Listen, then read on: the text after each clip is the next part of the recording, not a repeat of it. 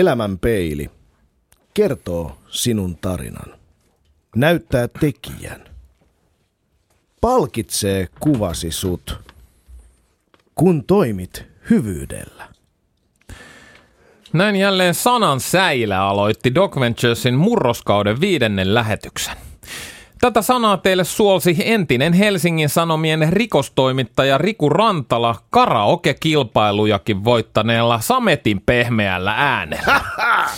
Aloitusteksti viittaa tietenkin tämän päivän teemaamme oikeusvaltioon. Eilen Doc Venturesin salaisen poliisin päämajasta tutkittiin erästä dokumentin muotoon puettua kylmäveristä kaksoismurhakeissiä, joka laittoi pohtimaan sitä, kuinka epävarmaa oikeuden toteutuminen oikeusvaltiossa lopulta onkaan. Niin kuulemme tosiaan tankarunon, jonka oli kirjoittanut Ilkka Iivari, niin kutsuttu runopoliisi. Hän oli eläkkeelle jäänyt Kantahämeen poliisilaitoksen rikoskomissarion virasta. Ja Helsingin yliopiston suomen kielen ja kotimaisen kirjallisuuden laitos valitsi itse asiassa vuonna 2009 kielihelmeksi, vuoden kielihelmeksi Ilkka Iivarin oivaltavan kielenkäytön poliisitiedotteissa. Siksi tämä runo.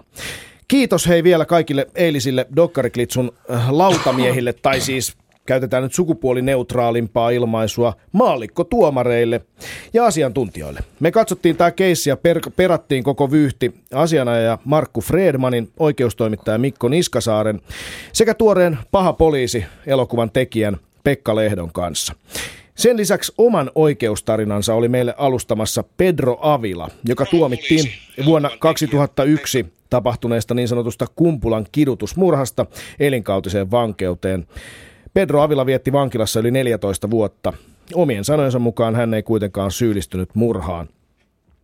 Äskettäin ilmestynyt toimittajakirjailija Perttu Häkkisen dokumenttiromaani Hukkuminen tuo tapaukseen uutta tietoa.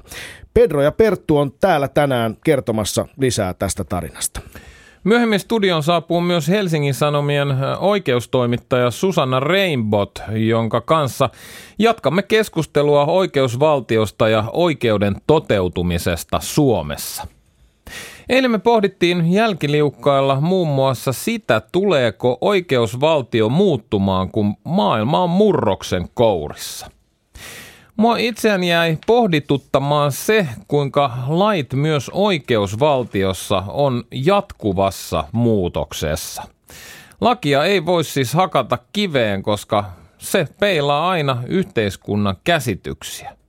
Ja samalla tavalla kuin uudet sukupolvet hylkää edellisen sukupolven musiikin ja muodin, niin niinpä ne hylkää myös edellisten sukupolvien vanhentuneita lakeja ja asetuksia – on muuten eh, ihan käsittämätöntä ajatella esimerkiksi sitä, että Suomessa oli vielä 90-luvun alussa laillista raiskata avioliitossa. Tai sitä, että vielä meidänkin elinaikanamme tunna homoseksuaalisuus on ollut rikos Suomessa. Se on se käsittämätöntä. Tuntuu, se tuntuu nykynäkökulmasta toki aivan käsittämättömältä.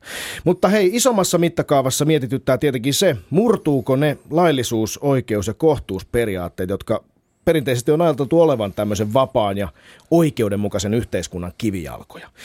Välillä kun eksyy tuonne sosiaalisen mediaan, niin tulee aika vahvasti semmoinen fiilis, että tunne on syrjäyttämässä asiantuntemuksen ja someraivo samalla hylkäämässä ja syrjäyttämässä kiihkottoman median. Mutta vaikuttaako tämmöinen parvimielen lynkkausmentaliteetti myös vuosisatoja kehittyneeseen oikeusfilosofiaan? Sosiaalinen media on loistavaa kasvualustaa myös populismille. Ja nyt jos katsoo Eurooppaa, niin siellähän tasa-arvoiset perustuslait on ryskynyt jo esimerkiksi Puolessa ja Unkarissa ja vähemmistöjä vainotaan ja valtaa keskitetään. Ja toivottavasti tämä ei ole kehityssuunta myös täällä Suomessa. Niin, tuomiota ei onneksi vielä jaeta kansanoikeustajuistuimissa. Huutoäänestyksillä, eikä ihmisiä voi likettää porukalla linnaan, mutta vaikuttaako yleinen mielipide paineenomaisesti myös tuomioihin, koska lopultahan ennakkoluulot, olettamukset ja näkökulmat ohjaa aina meidän päätöksiämme. Hyvät ihmiset, käykää yle.fi kautta DocVentures-saitilla. Siellä siviilioikeuden emeritusprofessori Erkki Auerjärvi on... Aurejärvi. Li- Aurejärvi, anteeksi. Ei artikulaationi. Herrat sorahtavat Aurejärvessä. Eli emeritusprofessori Erkki Aurejärvi listasi Siis yle.fi kautta Docventures sivulla 20 syytä siihen, miksi vääriä tuomioita annetaan ja syitä on resurssipulasta hyväveliverkostoihin. Kande käydä sieltä katsomassa. Siellä on mainiota materiaalia. Tiesittekö muuten sitä, että Ylen mainio uutisvahti-sovellus myös on viritettävissä sillä tavoin, että Docventuresin kaikki uudet artikkelit ja tiedot tulevat myös notifikaation eli ilmoituksen kautta teidän älypuhelin min, minien äly, äly, äly, äly, älypuhelintenne näytöille. Eli sieltä vaan klikkailemaan. Doc Ventures näkyy myös uutisvahdissa. Mutta hei, näitäkin asioita, sitä inhimillisyyttä, mikä ohjaa sekä suomalaista oikeusjärjestelmää että koko prosessia – Näitäkin mahdollisesti sivutaan myöhemmin, kun studion saapuu Helsingin Sanomien toimittaja Susanna Rainbow. Kelataan myös sitä, toimiiko suomalainen oikeusjärjestelmä, luotetaanko me sokeasti viranomaisiin, onko tapaus Jari Arnio ainoa laatua vai onko se pelkkä jäävuoren huippu maailman vähiten korruptoituneessa valtiossa. Mutta sitä ennen me keskitytään tänään Docventurissa kuitenkin konkreettiseen tapaukseen, josta toimittajakirjailija Perttu Häkkinen on kirjoittanut uunituoreen dokumenttiromaanin Hukkuminen. Yle puheessa. Riku ja Tunna. Doc Ventures. Tervetuloa studioon toimittaja Perttu Häkkinen, tuoreen hukkuminen dokumenttiromaanin tekijä. Lämmin kiitos, mukava olla täällä. Niin olet täällä usein ollutkin, olet tunnettu Yle Puheen radioääni. Ja sä oot aikaisemmin ei ole sun ensimmäinen kirja. Sä oot aikaisemmin kirjoittanut muun muassa merkittävistä mytologeista ja okkultisteista kertovan kirjan Valon kantajat, välähdyksiä suomalaisesta salatieteestä. Kirjoitit sen yhdessä Vesa Iitin kanssa. Ja näissä Yle Puheen hyvin suosituissa ja erittäin pidetyissä radio Sä käsittelet niissä maailman ja Suomen hämärimpiä henkilöitä ja ilmiöitä tyylin korpikommunisteista kiljupunkkareihin. Mikä vetää Perttu Häkkinen filosofia tämmöisen obskuurin puoleen? No tässä voisin siteerata erästä henkilökohtaista idoliani filosofi S. Albert Kivistä, jolta kysyin täsmälleen saman kysymyksen muutama kesä sitten, kun törpöttelimme Giniä hänen... Öm, Munkkiniemen asunnollaan. Ja hän vasta... Tähän väliin mä sanon, että se olisi pitänyt ehdottomasti myös se hetki yleisradioida. Kyllä, se on totta. Ja, ja osia keskusteluista me on joskus yleisradioitu, mutta siihen Kivinen vastasi, minua ei voisi vähempää kiinnostaa se, miksi joku asia kiinnostaa minua. Ja tällä tietysti viittasi siihen, että se on mahdotonta sanoa. Toiset pitävät formuloista ja toisille sitten tämä inhimillisen spektrin, jos sitä nyt sellaiseksi kutsutaan, niin kartoittaminen on sekä intohimo että har, ö, työ ja itse kuulun näihin ihmisiin. No eilen inhimillinen spektri, oliko se läsnä, kun olit Doc Venturesin yölinjalla vastaanottamassa puheluita äh, ihmisiltä, jotka haluavat kertoa oikeusvaltion epäkohdista?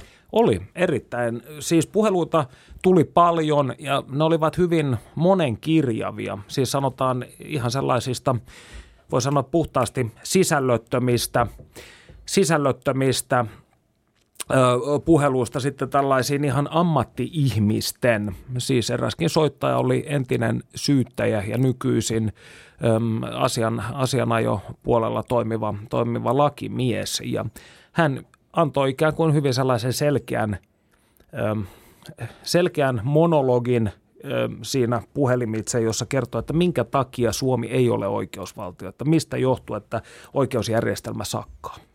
Niin sun uusi kirjasi on äskettäin ilmestynyt Hukkuminen, kertomus Kumpulan surmayöstä. Se on dokumentti romaani. Näin dokumenttiohjelman vetäjänä on pakko kysyä, mikä on dokumenttiromaani?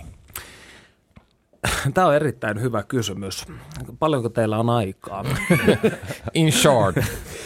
Pähkinän kuori on aina hyvä ajan mittari. Pähkinän kuori on vaikea ajan mittari myös. Vaikea suuren. No sanotaan näin, että tällaisessa teoksessa, jossa mä vertaisin ehkä dokumenttiromaania tällaiseen ylikasvaneeseen aikakauslehtiartikkeliin. Eli periaatteessa kuvio on sama. Se perustuu siihen, että kaikki siinä esitetty pitää faktisesti paikkaansa, mutta siinä saa käyttää siis laajempaa kielellistä ja kirjallista ilmaisukarttaa ja voimaa kuin mitä tällaisissa hyvin lyhyissä parin tuhannen merkin uutisjutuissa. Ymmärrättekö? Y- Saan erittäin hyvin kiinni ja voin sanoa teille hyvät kuuntelijat, että suosittelen lämpimästi tämän kirjan lukemista. Vaikka se käsittelee hyvinkin raskasta teemaa ja raskasta asiaa, niin siinä on myös samalla erittäin hienoa kieltä. Se olet, Perttu Häkkinen, eläytynyt erittäin hienosti siihen, millä tavalla nämä nuoret ihmiset, suurin osa heistä nuoria, puhuvat, millä tavalla siihen aikaan vuonna 2001 puhuttiin Helsingissä ja mitä Helsingissä silloin tapahtui kuumana kesänä 2001.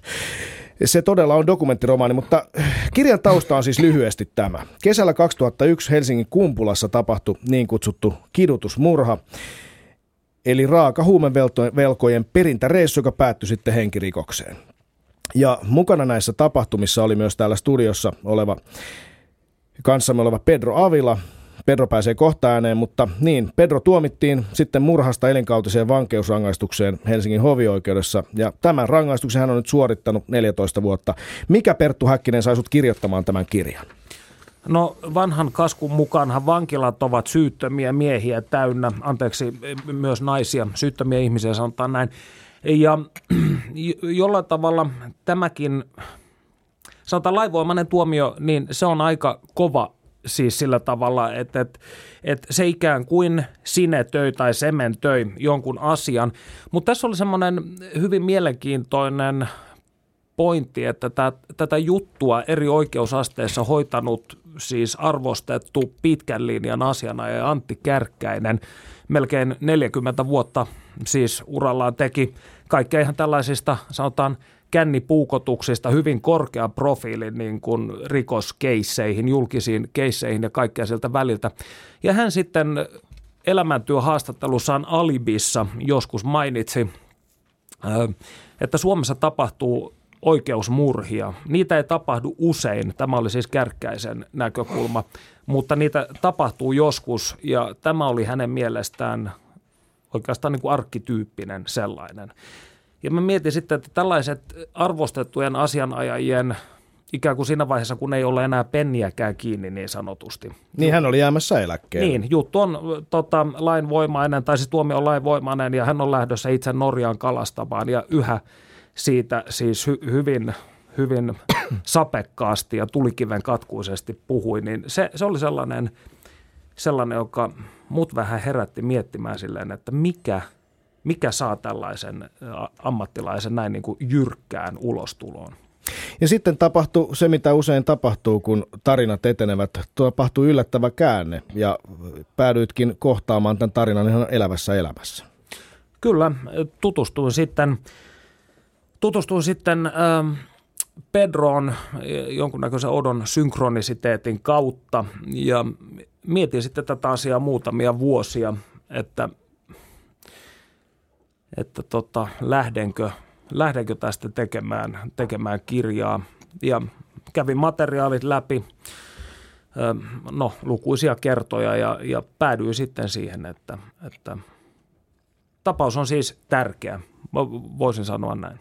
Niin, kustantaja Tammi on nyt siis äskettäin julkaissut tämän teoksen dokumenttiromaanin Hukkuminen, kertomus Kumpulan surmayöstä. Sä oot usein tuonut esille sen, että, että tässä on outoja asioita. Mitkä nyt, jos voisi taas käyttää tätä vaarallista, mutta kuitenkin toimivaa pähkinänkuori-termiä. Pähkinänkuoressa, mitkä on ne keskeiset asiat, mitä sä ihmettelet tässä Kumpulan tarinassa, joka päättyi Pedro Avilan ja erään toisen miehen elinkautiseen vankeusrangaistukseen ja yhden uhrin kuolemaan. Mm. Mä olen tämän traagisen tapahtumaketjun, niin mä olen itse asiassa tässä kirjassa käynyt sitä Antti Kärkkäisen, ähm, Antti Kärkkäisen niin kuin perusteluketjun kautta läpi. Ja ne, mitkä Kärkkäisen mielestä olivat tällaisia hyvin keskeisiä, erikoislaatuisia, hän itse käyttää termiä siis ennen kuulemattomia, niin tällaisia, jos lähdetään siitä, että järkevää epäilyä hän syyllisyydestä ei saa jäädä. eikö tämä ole tällainen yleinen oikeusperiaate, niin ristiriidattomat silminnäkijähavainnot ja teletunnistetiedot todistivat, että uhri oli hengissä ja liikunta- ja puhekykyinen silloin, kun Pedro poistuu asunnolta 0149. Tuntia myöhemmin asunnolle saapui neljä miestä, joista kahden henkilöllisyyttä poliisi ei selvittänyt. Kärkkäisen teoreeman mukaan nämä miehet olivat asunnolla siihen aikaan, kun uhri kuoli. Hovioikeudessa Pedro tuomittiin elinkautisen hukuttamisesta, jotta kukaan paikalla olijoista, siis silminnäkijöistä, ei nähnyt.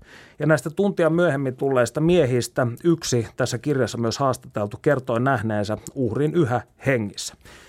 No sitten käräjäoikeus ja hovioikeus käsittelyjen jälkeen selviää, että lääkäriyksikön lähete, joka siis jätetään uhrin yleensä niin kuin välittömään läheisyyteen, siis kuolleen niin kuin sen jälkeen, kun sinne oli hälytetty ambulanssi, niin siellä oli tietysti vierailu ambulanssia. Kyllä. Pyrkinyt elvyttämään tätä uhria ja sen jälkeen todennut hänet kuolleeksi. Kyllä, eli uhria oli elvytetty 15 minuuttia ja tästä oli jätetty äm, lääkäriyksikön lähete, jossa kerrotaan muun muassa, että lautumia ei ole ja niin edelleen, sekundaarisia kuolemanmerkkejä ei. Eli, äm, ja tämä todistuskappale – niin sitä ei ikinä toimitettu puolustukselle, vaikka siitä olisi kärkkäisen mukaan pystytty hyvin tarkasti selvittämään uhrin kuolin aika. Ja tämä saatiin vasta puolustuksen käyttöön hyvin pitkällisten vaati, vaatimien, siis vaatimusten jälkeen, sitten kun tuomio oli jo lainvoimainen. Ja tämän perusteella lähdettiin sitten, siis tässä tukuittaa muitakin, nämä nyt ovat sellaisia perusasioita, jotka haluan tässä kertoa, niin – sitten kun tämän uuden evidenssin pohjalta lähdettiin, Kärkkäinen lähti vaatimaan sitä, että esi, lisäesitutkinta on suoritettava, niin jutun syyttänyt kihlakunnan syyttäjä torppasi tämän ja perustelematta. Ja yleensä näissä pitää esittää perustelut, siis se, se kuuluu ihan protokollaan, että selitetään miksi. Ja tästähän sai sitten taas puolestaan valtakunnan syyttäjältä pyyhkeitä. Niin, tässä oli siis keskeisiä, keskeisiä outoja asioita tässä tämän hukkuminen kirjan mukaan. Todellakin kirjoittaja Perttu Häkkinen tämä raportti ambulanssi henkilökunnalta, kuolin ajan määrittäminen ja sitten tämä asia, että siellä surmapaikalla on käynyt todella tapahtumien ollessa kesken ja luultavasti mahdollisesti, ainakin mahdollisesti tämän henkilön ollessa vielä elossa, niin siellä on käynyt neljä, neljä miestä, joista kahden henkilöllisyyttä poliisi ei ole siis syystä tai toisesta selvittänyt. Perttu Häkkinen, sä kuitenkin selvitit toisen heistä henkilöllisyyden. Kuka hän oli? Hän on tällainen ehkä pikkurikollinen Itä-Helsingistä on kaikista paras termi kuvaamaan, kuvaamaan häntä. Hänellä on siis historia tällaisissa satunnaisissa väkivalta- ja, ja amfetamiinikuvioissa. Tämä tietysti kuulostaa melko hämmästyttävältä, kun näin vakavasta rikoksesta on kysymys, että paikalla on voinut olla henkilöitä, joita ei ole selvitetty ja että sitten suomalainen toimittaja voi tämmöisen kuitenkin selvittää. Tässä kirjassa, Perttu Hakkinen, sä pohdit myös sitä, miten vakavista rikoksista tuomitoja tällä hetkellä tänäänkin hovioikeuskäsittelyssä olevan entisen Helsingin huumepoliisin päällikön Jari Aarnion tapaus voisi liittyä näihin Kumpulan tapahtumiin. Miten? No mä en itse siis, mä vältän sellaista spekulointia, että mulla ei ole tässä kirjassa ollut tarkoitus mitenkään – mitenkään spekuloida semmoisilla asioilla, asioilla, mitkä mahdollisesti ovat kiistanalaisia, sanotaanko näin. Mutta tota, sanotaan, että, että esimerkiksi tämä juttu, niin siis tämä Pedron juttu, niin tämä on tehty saman yksikön toimesta ja saman yksikön johtajan, siis Tolvasen alla, samoihin aikoihin kuin tämä Volkan Ynsalin tapaus, joka nyt on, on avattu uudestaan sen takia, että siihen liittyy tutkinnallisia epäselvyyksiä. Ja näitä kiistattomia virheitä tai tätä kiistatonta virhettä, mikä tähän tutkimukseen liittyi, niin sitähän sitten kutsuttiin inhimilliseksi erehdykseksi. Ja tietysti voi kysyä sitten, että onko tämä, tämä tärkeän todistuskappaleen jääminen pois esimerkiksi inhimillinen erehdys tässä Pedron tapauksessa taas. Niin, tästä Volkan Unsalinkin keissistä ja sen liitynnästä tähän kumpulaan keskustellaan myöhemmin tänään tässä lähetyksessä Helsingin Sanomien oikeustoimittajan Susanna Rainbowtin kanssa. Tässä vaiheessa toivotetaan keskusteluun mukaan Pedro Avila. Tervetuloa. Kiitoksia. Mennään hetkeksi sun elämään ennen Kumpulan surmayötä vuonna 2001. Sä olit 25-vuotias, pelannut jalkapalloa nuorten tasolla, työskennellyt mallina ja liikunnan ohjaajana ja ollut hyvässä työssä myyntialalla. Miten kävi niin, että sä olit yhtäkkiä mukana perimässä huumevelkaa? Joo, eli tota, se tausta siihen – noilla spekseillä niin oli se, että mulla oli siis parisuude, josta mulla oli tullut ensimmäinen tyttäreni päättynyt. Ja mä olin siinä vaiheessa jo henkisesti todennäköisesti jo sairastunut siihen masennukseen ja ahdistukseen, josta mä sitten ryhmäpäällikön duunista myyntialalla, niin tota, äh, olin sairaslomalla puoli vuotta – Mopo karkasi kädestä tietyyttä, vaan tuli itse lääkityksestä, alkoi kavereiden kanssa baareissa huomaa viettävänsä useampia iltoja viikossa ja kaikki muut tällaiset pikkupäihteet siihen lähinnä polttelu mun tapauksessa. Ja tota, tota, eihän se homma toiminut. Se paha olo vaan syveni ja syveni siitä. Ja tota, mm, kun tämä reissu mulla alkoi, niin, niin, niin mä olin edelleen sairaslomalla, että tosiaan kirjoitin se eroanomuksen Pasilan poliisivankilassa. Ja tämä oli, kaikki tapahtui hyvin nopeasti. Kyllä, siis. hyvin nopeasti. Että mä olin aika aikaisin syvissä vesissä ja sitten siinä tuli väärän tyyppistä kiitollisuuden velkaa, kun olin saanut niin sanotun kaverin äh, luona viettää öitä ja sitten, sitten edelleenkin se, että miten mä oon siihen loppupeleissä, kun tämä niin sanottu kaveri pahoinpitelyn tilaa ja hänen omille veloilleen tässä käsityksessä mä olin, niin tota, kysy tätä asiaa sitten muutama päivä ennen kuin tolle reissulle lähettiin, josta toi Perttu Häkkisen kirja kuvastaa, kuvaa kyllä hyvinkin tarkkaan, että mitä silloin on tapahtunut.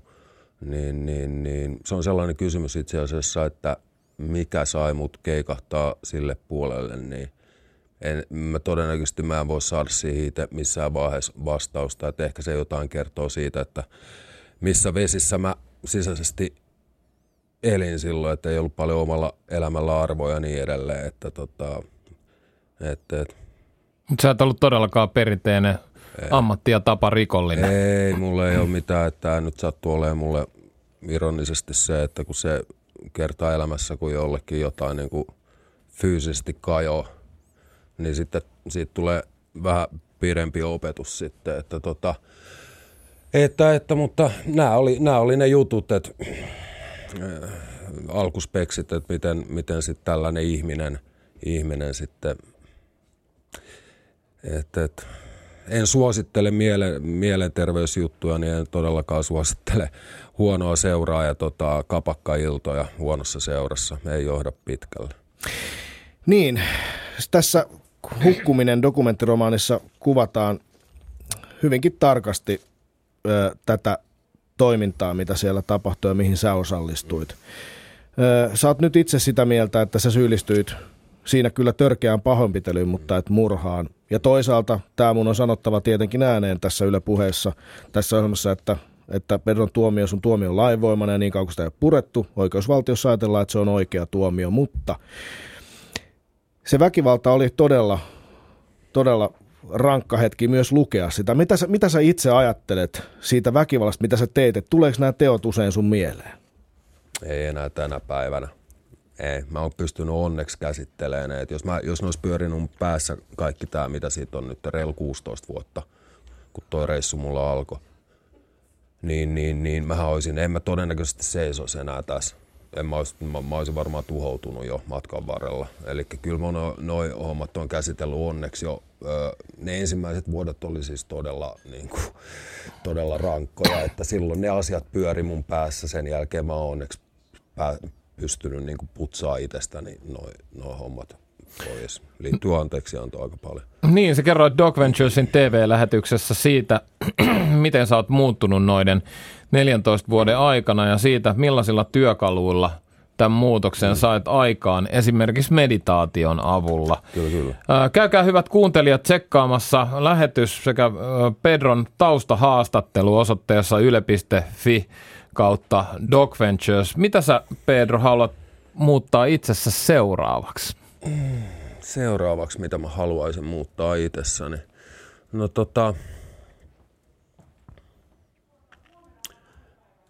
No ehkä, ehkä se, että mä pystyn edelleen, edelleen kaikkiin niitä, niitä kehittämisen osa-alueita, mitä mulla henkilökohtaisesti on joka osa-alueella, niin eiköhän niitä pikkuhiljaa tässä tuunata, niin niin, niin matka jatku, jatkuu koko loppuelämän, niin siinä on mulla ihan kiva, kiva puuhasteltavaa. Että tota, et, et katsotaan sitten nuo konkreettiset asiat, niin kuin jotkut, jotkut niin kuin konkreettiset tekemiset, niin aika näyttää. Että onneksi siitä alkaa olla siinä pikkuhiljaa toipuminen sillä mallilla, että tota, tässä alkaa äijä ole kohta siinä kunnossa, että pystyy lähteä tekemään. Et katsotaan, mitä pöly kun laskeutuu tästä hässäkästä kun pistetään ne faktat julkisesti pöydälle, niin katsotaan ehkä se, että joku ovi avautuu mulle sitten tulevaisuudessa.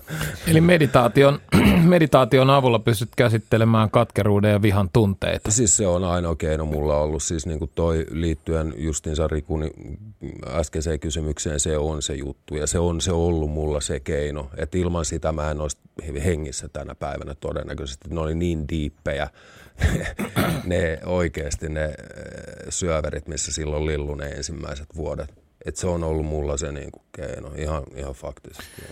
Miten tota, Pedro tässä kohtaa vielä on otettava kuitenkin, vaikka näiden ehkä muisteleminen ei ole kenellekään helppoa, mutta on otettava esille tietysti tämä 18-vuotias nuori mies, joka tämän illan seurauksena sitten kuoli. Mm.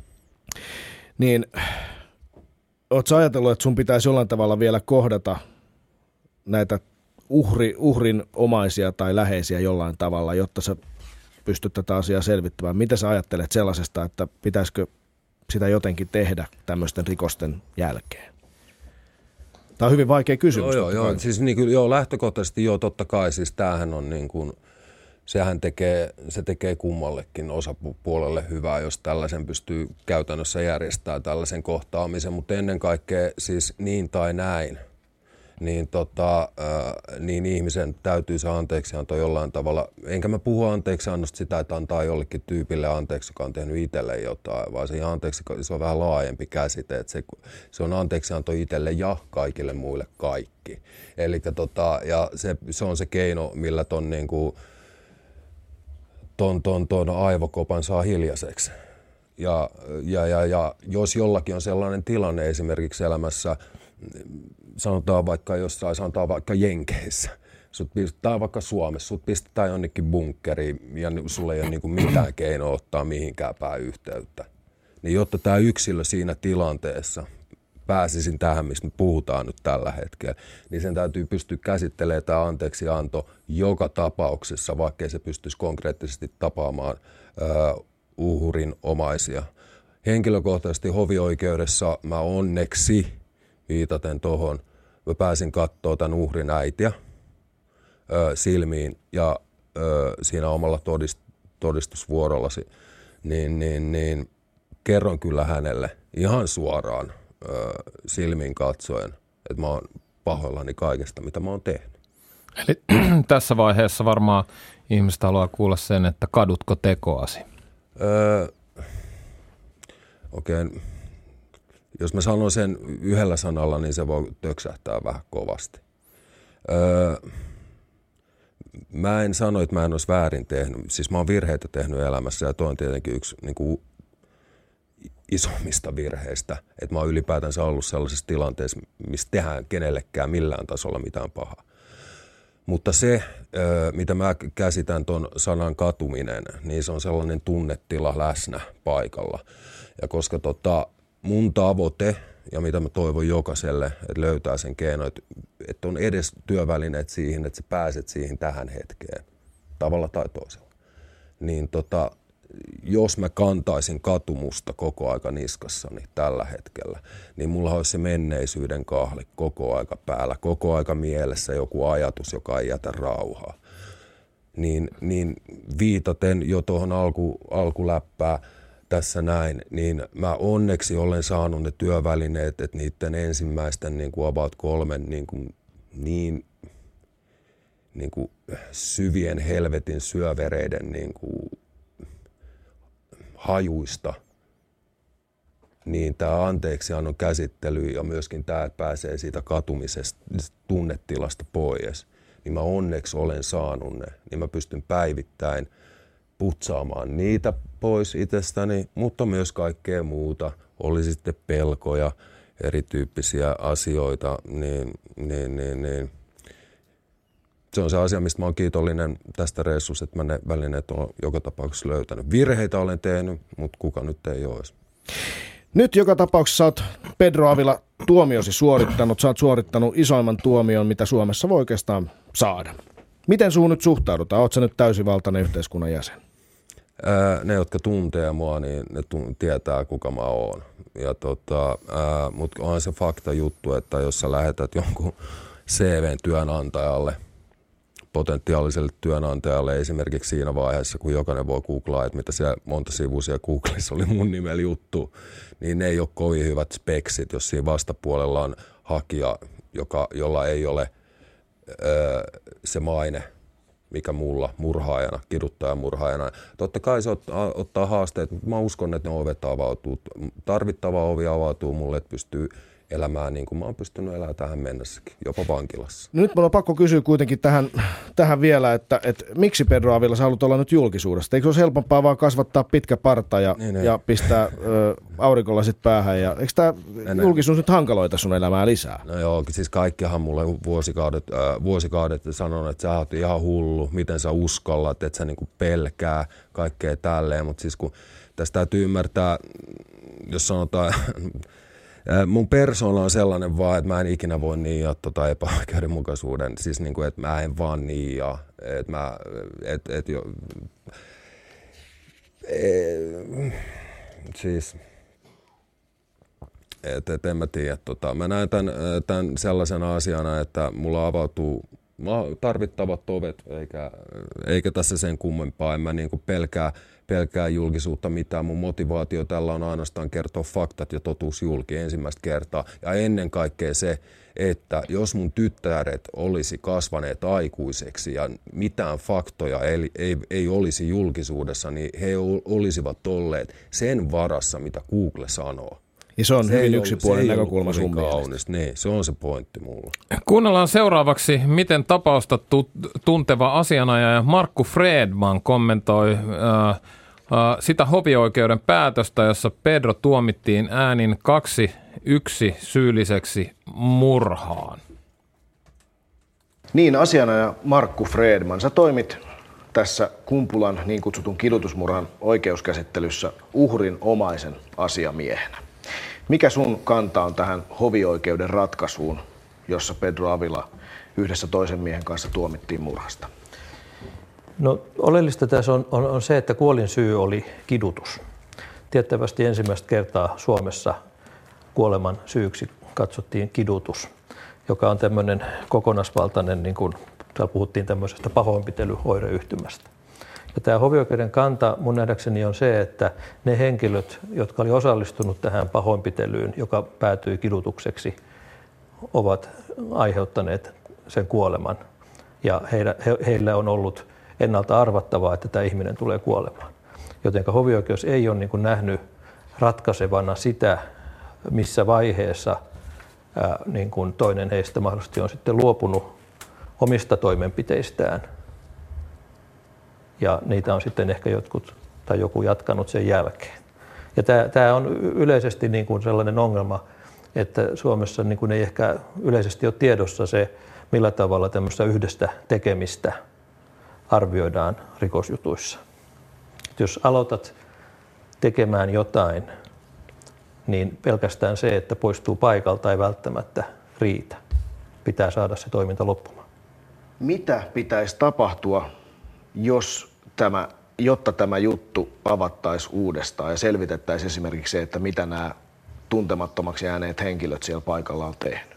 No meillä on, meillä on lainsäädännössä tavallaan sellainen puute tai aukko, että, että niin kuin sen jälkeen kun juttu on laivoimaisesti ratkaistu, niin, niin ei ole mitään säännöksiä siitä, että millä perusteella voitaisiin aloittaa tutkinta sen selvittämiseksi, onko aihetta käyttää esimerkiksi ylimääräistä muutoksenhakua, purkua sen tuomion kumoamiseksi. Tästä käytiin keskustelua. Mä olin itse esitutkintatoimikunnassa ja, ja siellä, siellä keskusteltiin tästä, mutta lakiin ei tullut mitään säännöksiä, jotenka se on, on niin kuin sellainen on, ongelmallinen tilanne, että siihen oikeastaan vaan pitää saada joku käytännössä poliisista niin kuin innostumaan, jotta ikään kuin on saatavilla se aineisto ja, ja ennen kaikkea ne poliisiresurssit ja, ja mahdollisesti jopa sitten joitain tämmöisiä poliisin toimivaltuuksia, pakkokeinoja sen, sen asian uudelleen avaamiseksi tai, tai sen jälkeen kun se avataan uudelleen, niin, niin vain poliisi voi käyttää tiettyjä keinoja. Et, et meillä ei ole semmoista, että se voisi olla ihan hyvä, että meillä olisi sellainen laki, että esimerkiksi valtakunnan syyttäjä voisi käynnistää tutkinnan sen selvittämiseksi, onko syytä purkaa tai hakea purkua johonkin rikosasiaan. Ja sen jälkeen olisi käytettävissä keinot. Ja että siitä, se, se, olisi, se olisi tämmöinen virallismenettely, jota voi asianosainen vaatia ja, ja sitten, sitten määrättäisiin tutkinta käynnistymään ja käytettäisiin ne keinot sen asian selvittämiseen. Näin siis asianajaja Markku Fredman, joka edusti Kumpulan uhrin omaista oikeudessa. Mitä ajattelet tästä näkökulmasta hovioikeuden ratkaisuun hukkumis, hukkuminen kirjan tekijä Perttu Häkkinen? No hovioikeuden ratkaisussahan se ilmaistaan näillä sanoilla, että vainajan kuolinsyy oli hukkuminen tai hukuttaminen, joskin peruskuolinsyynä oli väkivalta kokonaisuutena. Eli se, mihin Fredman tässä viittasi, on hyvin keskeinen – juttu tämän keissin kannalta, että jos kaksi ihmistä tota, pahoinpitelee yhtä ja sitten toinen lähtee pois ja tämän jälkeen tämä asunnolle jäänyt hukuttaa sen, niin onko tämä pois lähtenyt siis kausaalisesti vastuussa tästä? Tämähän on sinänsä hyvin epätyypillinen henkirikos. Ja se on ikään kuin se, mihin siis koko tämä oikeustaistelu niin kuin keskittyy. Että tämä on yksi ihan niistä siis keskeisistä kysymyksistä – että onko ihminen syyllinen hukuttamiseen, vaikka hän ei olisi hukuttanutkaan. Niin, tässä asiana Markku Fredman puhuu, että miten Suomesta puuttuu tämmöinen laki, jolla epäselviä tapauksia voitaisiin lisätutkia, jos aihetta ilmenee. Eli nythän tilanne mun ymmärtääkseni on tämä. Pedro, sä oot hakenut kahdesti korkeammasta oikeudesta tuomion purkua, sä oot valittanut Euroopan ihmisoikeustuomioistuin, mutta asia ei otettu käsittelyyn. Onko tässä enää ainoa mahdollisuus muutokseen se, että joku näistä paikalla olleista tuntemattomiksi jääneistä tyypeistä tulisi esiin ja antaisi jotain olennaista lisätietoa asiasta, mitä on tapahtunut. Joo, no toihan on tietenkin ihan, ihan sehän on ihan selkeästi yksi. Että tosi, että Anteeksi, saanko keskeyttää sen verran, että tätä on yritetty? Siis mehän yritimme saada tätä ö, yhtä näistä poliisille selvittämättömäksi jääneistä miehistä puhumaan, mutta hän ei ole vastannut siis yhteydenottoihin. Siis, tähän mä just viittasin, Joo. eli tota, totta kai se on. Poliiseille se oli niin suuri haaste silloin selvittää tätä, vaikka kaksi samasta porukasta oli pöytäkirjoissa kuulusteltu. Se oli niin ylitse pääsemätön haaste sieltä, niin tota, mutta onneksi, onneksi on mulla ollut niin hyvä onni, että on niin terävä pää tässä kirjoittajana Perttu Häkkinen, että se pystyy selvittämään. Se on ihan selkeästi niin kuin... Niin, tässä on tosiaan toimittaja nyt tehnyt todella mielenkiintoista ansiokasta työtä tämän epäselvyyden mm. Lukekaa hyvät ihmiset itse, tehkää omat johtopäätöksenne. Eh, hukkuminen, kertomus Kumpulan surmajoista. Kiitos tässä vaiheessa keskustelusta Perttu Häkkinen ja Pedro Avila. Lämmin kiitos. Kiitoksia. Kiitos. Kiitos. Ja nyt voitaisiin toivottaa mukaan tänne oikeusvaltiokeskusteluun Helsingin Sanomien oikeustoimittaja, toinen keisari Arnio kirjan kirjoittajista Susanna Rainbowt. Yle puheessa. Riku ja Tunna. Doc Ventures.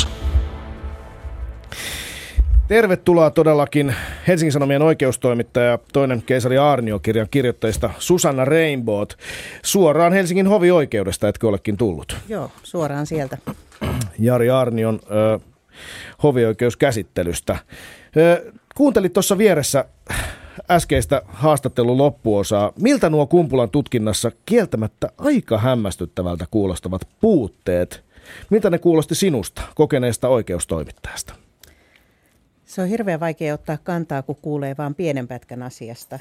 Eli en mä uskalla sanoa siihen mitään, kun en ole nähnyt koko päätöstä, puhumattakaan koko materiaalista. Olet äskettäin nostanut esiin erään toisen henkirikoksen ja siihen liittyvät tutkinnan epäselvyydet. Volkan Unsal mainittiin tässä jo aikaisemmin. Hän oli palkkamurhan uhri, näin, näin on oikeus tuominut. Siitä on useampi henkilö tuomittu elinkautisiin vankeusrangaistuksiin. Siihen tutkintaan liittyy sun mielestä aika merkittäviä epäselvyyksiä. Voitko lyhyesti kertoa mitä? Siinä on kyse siitä, että tutkittiinko se kaikkien mahdollisten tekijöiden osalta kunnolla. Eli äh, nythän poliisikin on avannut sen, sen uudestaan. Ja se, minkä takia me alettiin vähän penkoa sitä asiaa, oli, että, että tämä Arnion jutun Saara – kertoi meille jo silloin aikoinaan, että Arnio liittyi siihen asiaan ja siinä oli myös Kari Tolvanen häärännyt. Ja me ihmeteltiin vähän näitä, näitä tietoja ja pyydettiin sitten kaikki asiakirjat nähtäväksi. Ja osoittautui, että sieltä puuttuu aika merkittäviä asiakirjoja. Miten voi puuttua merkittäviä asiakirjoja, kun kysymyksessä on suuri rikos, mitä voi Suomessa tehdä? No siinäpä hyvä kysymys se on hämmästyttävää, kuinka asiakirjoja katoille viranomaisista noin muutenkin. Et se on osoittautunut, että Helsingin poliisi on kovin, kovin tota, semmoinen musta aukko, jonne paperit vaan häviää. Niin, tässä Kumpulan tapauksessakin oli eräs merkittävä asiakirja pitkään, pitkään hukassa ennen kuin sitä löydettiin. Oot, äh, Susanna, tuonut esille äh, tässä yhdessä Minna Passin kanssa kirjoittamassa Keisari Arnio kirjassa, joka käsittelee Helsingin poliisin huumepoliisin päällikön Jari Arnion raskaita rikossyytteitä ja nyt tietysti sitä niihin johtaneita tapahtumia, niin sattunut esille, miten Helsingin huumepoliisilla on ollut omia tietolähteitä, joita ei ole pidetty missään rekisterissä, niin kuin säännöt vaatisi, ja näiden tietolähteiden toimia on katsottu, ö, niin kuin niiden toimia on lakastu niin sanotusti maton alle. Pitääkö tämä paikkansa? No tältä se näyttää, mutta siitähän on hirveän vaikea saada tietoa, koska mitään ei ole dokumentoitu. Ja sehän se suuri ongelma on, että paitsi se, että tietolähteet pitäisi rekisteröidä, myös tapaamiset heidän kanssaan pitäisi dokumentoida. Mutta mitään tämmöisiä ö, tapaamispäiväkirjoja ei ole pidetty. Tai joillakin tutkijoilla on ollut omat, mutta ainakin kaksi heistä on mankeloinut sitten omat muistiinpanonsa silppuriin siinä vaiheessa, kun, kun tota, tutkinnassa alettiin olla kiinnostuneita niistä.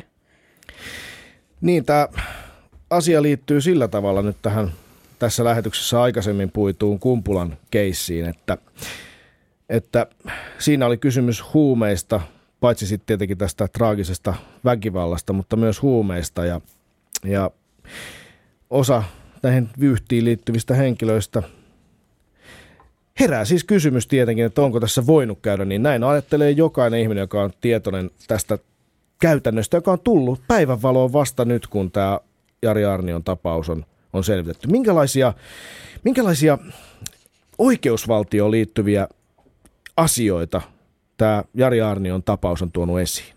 Semmoisia isoja oikeusvaltioon liittyviä ongelmia. No kyllähän pääperiaate on se, että esitutkinta suoritetaan asianmukaisesti. Ja nyt kun on Helsingin huume, huumepoliisissa on kuitenkin selvinnyt hyvin paljon epäselvyyksiä, niin kyllä sitä miettii, että, että miten siellä asiat on tutkittu ja minkälaisia diilejä on alamaailman miesten kanssa tehty. Niin, jotenkin ehkä voisi vielä ottaa lyhyesti, että missä nyt mennään. Ihan jos pystyisit, mä oon tässä lähetyksessä viljellyt paljon tätä vaarallista ja hyvinkin epämääräistä pähkinänkuoritermiä, mutta voitko nyt tässä tuoreeltaan pähkinänkuoressa kertoa, että missä nyt tässä Jari Arnion tapauksessa mennään. Pähkinänkuoressa kaikki kuuntelijamme eivät varmastikaan enää ole ihan varmoja, että mistä kaikista hänet on nyt tuomittu ja mistä hän on valittu ja mistä hänet vielä tullaan, mistä tullaan vielä tekemään ratkaisuja. Joo, eli lyhyt yhteenveto. Arnio on lainvoimaisesti tuomittu Trevokaarassa, eli siitä hän sai kolme vuotta vankeutta ja määrättiin viralta pantavaksi. Ja se on siis lainvoimainen, eli se ei voi enää muuttua. Helsingin hovioikeudessa on nyt alkanut sitten käsittely, jossa käsitellään tätä isompaa vyyhteä, eli näitä huumerikoksia. Väitettyjä huumerikoksia. Ja se käsittely on alkama, alkanut vasta, eli syyskuussa aloitettiin ja, ja sitten jatketaan kesäkuun loppuun asti. Tässä aika monta vuotta menee. Milloin voidaan odottaa uutista ratkaisua? No varmaan hovioikeus antaa päätöksensä vuoden 2018 loppupuolella, jos hyvin käy. Niin, eli vielä reilu vuosi. Pitkä on vyyhti. Eli silloin TV-lähetyksessä puhuttiin oikeusvaltion murroksessa muun muassa, muun muassa median näkökulmasta. Postfact-aikana tunne voittaa tiedon ja se tuottaa ainakin somekeskusteluun lynkkausmentaliteetin. Mutta onko se vaikuttanut jo tuomioistuimen päätöksiin? Kuunnellaanpa seuraavaksi, mitä oikeustoimittaja Mikko Niskasaari ajatteli asiasta Doc Venturesin leffakellarissa. Joo, ei mullakaan ole tiedossa mitään tapausta, että se olisi tuomioistuimen päätökseen vaikuttanut ainakin, että jos jostain voisi päätellä, että se olisi vaikuttanut siihen. Mutta poliisin ja syyttäjien toimintaan se kyllä on vaikuttanut. Toi on yksi, että, että nostetaan tiettyjä asioita. Mutta se, mitä mä oon niin pitemmän päälle huolissani niin siitä, niin on, on tuota just se lynkkausmieliala, mikä tulee. Ja minusta on aivan järkyttävää myös, kun siellä ihmiset, jopa siis sivistyneet ihmiset, ei ainoastaan jotkut äärioikeiston katutappelijat, vaan ihan sivistyneet ihmiset arvioi jonkun ihmisen rikoksen vakavuutta ja, ja hänen syyllisyysnäyttöä hänen syyllisyydestään sillä perusteella, mitä yhteiskunnallista mielipidettä hän edustaa aivan järkyttävää. Ja siis ainahan on ollut, oltu vähän sitä mieltä, että kun se on meidän puolueen mies, niin ei se ole, voi olla syyllinen ja vähän tämmöistä, mutta tämä on nyt muuttunut paljon pahemmaksi. Ja, ja kun, tuota, kun, kun tämmöistä lietsotaan, niin silloin ei tietenkään uskota myöskään sitten siihen tuomioon, joka tulee. Okei, tuomioita pitää arvostella, jos ne on vääriä, mutta kun ne tapahtuu tämmöisellä argumentaatiolla, niin tämä rapauttaa uskoa oikeusvaltioon. Miten kommentoit Mikko Niskasaaren ajatuksia oikeustoimittaja Susanna Reinbot? Mä oon Mikko Niskasaaren kanssa samaa mieltä tästä asiasta. Eli mullakaan ei ole mitään viitteitäkään siitä, että tämmöinen julkinen keskustelu olisi vaikuttanut tuomioistuimen päätöksiin. Mutta mä pidän myös hämmästyttävänä sitä, kuinka ohuella ää, niin kun faktapohjalla ihmiset on valmiita lähtemään niin arvioimaan jotain, jotain keissiä, joko puolesta tai vastaan. Joo, tämä median rooli. Sosiaalinen media on tietysti aivan oma lukunsa. Syntyy someraivoa. Mutta sitten tietenkin perinteinen media on lopulta kuitenkin massaviestiminä viestiminä tämmöinen voimakkain nyrkki, joka voi vaikuttaa yleiseen mielipiteeseen. Nyt olisi kiinnostavaa vielä palata hetkeksi tähän Jari Arnion tapaukseen. Julkisuudessa on aika usein nyt viime aikoina näkynyt sellaisia mielipiteitä, että rikostoimittajat tai oikeustoimittajat tai, tai journalistit yleisesti olisi jakautunut jotenkin tämmöiseen kahteen leiriin, jossa on osa on tämmöisiä pro-Arnio-porukkaa, että Arnio tässä on jonkinlainen salaliitto ja Arnio on syytön. Ja sitten sellaisiin, jotka tämmöinen kuva ainakin on maalattu, että jotka ikään kuin ottaa kaiken syyttäjien esittämän jutun niin kuin semmoisenaan. Mitä sä ajattelet tällaisesta kuvasta, jota aika monesti saa lukea tuolta, tuolta lehdistöstä näinä päivinä? Öö, mä oon sitä mieltä, että, että toimittajat on selkeästi jakautunut, mutta se jakolinja ei mene ikään kuin pro-Arnio ja pro-KRP kautta syyttäjät, vaan mä näen, että tässä on osa toimittajista semmoisia, jotka on lähteneet, nähneet niin kuin yhteiskunnallisen epäkohdan, lähteneet tutkimaan sitä – ja äh, niin kuin sitten raportoineet sitä, mitä on saaneet selville. Ja kyllä valtaosa mediasta on, on nimenomaan sitä, että, että ei tässä ole niin kuin mitään omaa lehmää ojassa. Mutta se, mikä tämän keissin tekee erikoiseksi, on, että Arniolla on ollut selkeästi semmoinen pieni luottotoimittajien porukka, joille hän on, on sitten syöttänyt tietoa ja antanut jopa salassa pidettävää tietoa – kuten käräjäoikeuden tuomiosta pystyy lukemaan. Ja he tuntuu olevan kyllä sitten aika uskollisia Arniolle. Eli äh, sinne Arnio sai jo tämän ensimmäisen virkarikostutkinnan aikana vuonna 2007, kun se alkoi, niin, niin aika kritiikittömästi omaa näkökulmaansa esille. Hän sai lukea niitä juttuja, hän sai tehdä niihin korjauksia ja mitenkään yleisölle ei kerrottu, että Arnio on ollut vaikuttamassa jutun tekoon. Niin, ö, olet kirjoittanut yhdessä Minna Passin kanssa Keisari Arnio kirjan. Öö, nyt kun on esitetty sellaisia väitteitä, että oli sitten KRPn luottotoimittajia, niin, niin eikö kuitenkin tämä kirjassa ole aikamoinen määrä lähteitä paljon muualtakin kuin sieltä keskusrikospoliisista tai syyttäjävirastosta? Joo. Silloin jo vuonna 2013, kun me alettiin vyöryttää sitä materiaalia, mitä me oltiin onnistuttu keräämään, niin, niin meillä oli 73 lähdettä. Joten on täysin selvää, että edes enemmistö siitä ei ollut KRPstä. Tämä on tavallaan semmoinen Aarnio-leirin hokema, että, että tota, KRP jahtaa Aarniota. Ja äh, tavallaan niin kuin se on ymmärrettävää, että, että on vaikea väittää, että kaikki äh, poliisiyksiköt, kaikki viranomaiset jahtaisi Aarniota, joten se tavallaan se, viha täytyy kohdistaa tiettyyn suuntaan ja väittää, että se ajojahti tulee jostain tietystä suunnasta. Mutta kyllä esimerkiksi Helsingin poliisin sisälläkin on, on ihmetelty Arnion porukan touhuja. Niin hyvin pitkään. Mä oon itse toiminut Susanna Reiboot sinunkin kolleganasi aikoinaan hyvin kauan sitten, vuosituhannen alussa Helsingin Sanomissa. Ja mä itse jäin monesti silloin miettimään sitä, miten lopulta, miten lähelle voi toimittaja mennä poliisilähdettä. Ö, olin nuori toimittaja, minulla ei ollut rakennettu mitään valtavaa vinkkien antajaverkostoa. Olin kyllä kohtuullisen hyvin sitä onnistunut siinä tekemään nuoresta iästä ja vähäisestä kokemuksesta huolimatta, mutta silti mä mietin aika monta kertaa sitä, että, että eihän mä voit, että, että tässä on nyt tilanne, jossa on toisaalla joku tyyppi, joka on ehkä rikollinen, joka on ehkä tiedetysti ja näytetysti valehdellut moneen kertaan, ja sitten toisella puolella on viranomainen, joka sanoo jotain, niin onhan se nyt aivan selvä, että tällaisessa tilanteessa niin on tosi vaikea lähteä luottamaan.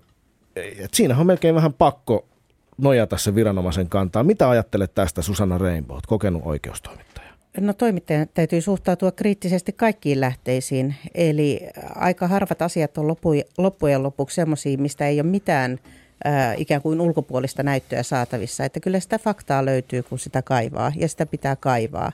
Mutta yleisesti mä sanoisin, että tämä ongelma ei koske pelkästään toimittajien ja poliisien välisiä suhteita, vaan, vaan toimittajien suhteita kehen tahansa – päättäjätahoihin. Et, et, mm, pienen maan ongelma on se, että että meille tulee hirveän läheisiä suhteita ja se nyt on nähty moneen kertaan, että silloin kun ollaan lähellä, niin siitä ei näe tarkasti. Eli silloin jää havaitsematta, jos vallankäyttäjät toimii epäeettisesti tai jopa rikollisesti. Miten sä itse lähdet, lähtisit tätä tätä asiaa ratkaisemaan? Suomi on pieni maa, täällä on lähes mahdotonta olla olematta tekemisissä. Minkälaisia asenteita tämä vaati suomalaisesta mediasta? Ää, ilman muuta on selvää, että toimittajien täytyy olla tekemisissä eri ihmisten kanssa. Totta kai muuten, muuten tietoa ei saa, mutta mä pitäisin sitä ainakin täysin välttämättömänä, että siinä vaiheessa, kun se oma hyvä tietolähde joutuu rikosepäilyjen kohteeksi, niin kyllä toimittajalla täytyy olla ymmärrystä jäävätä itsensä. Ei hän voi silloin niin kuin puolueettomasti enää, enää kertoa siitä asiasta, niin kuin tässä Arnia-tapauksessa on nähty – Joo, tämä on todella mielenkiintoista. Olen monesti miettinyt, mitä, mitä, miten olisin itse joutunut toimimaan tässä vyhdissä ja, ja en ole ollut ihan varma. Mä olen monta kertaa myös kriittisesti suhtautunut tähän omaan duuniini tai mitä silloin on tehnyt, koska Ihan vaikka pelkästään siksi, minkälaista pelon lietsontaa voi väkivalta rikosuutisoinnillakin tehdä. Vaikka kirjoittaa kaiken aivan oikein ja vaikka kirjoittaisi kaiken viimeisen päälle, niin voi olla, että kokonaiskuvasta syntyy silti lukijalle täysin väärä kuva siitä, että mitä tässä yhteiskunnassa tapahtuu. Tosiasiassahan vakava rikollisuus on vähenemässä, eikö näin ole Susanna Reipaut? No näin on. Eli eh, toimittajalle ei riitä se, että yksittäiset faktat on oikein, vaan myös ö, eh, syntyneen kokonaiskuvan täytyy olla oikea. Niin, me eletään edelleenkin yhdessä maailman turvallisimmista ja vähiten korruptoituneista maista, vaikka tässä puhutaankin äh, poliisin korruptiosta, niin jotenkin tuntuu, että, että unohdetaan kuitenkin se, miten hyvin meillä menee. No meillä menee hyvin ja se ehkä sokeuttaa meidät uskomaan, että meillä menee liiankin hyvin. No sekin on totta. Suosittelen kaikille hyvät kuuntelijat lukemaan erittäin erinomaisesti lähteytetyn Keisari Aarnio-kirjan kirjoittajat Susanna Rainbow tänään täällä studiossa kanssamme. Kiitos vierailusta Susanna. Kiitos. Ja toinen kirjoittaja Kiitos. Minna Passi. Doc Ventures, me jatkamme taas uusilla aiheilla ensi viikolla. Muistakaa käydä tsekkaamassa taustat yle.fi kautta Doc Ventures. Kiitos. Kiitos.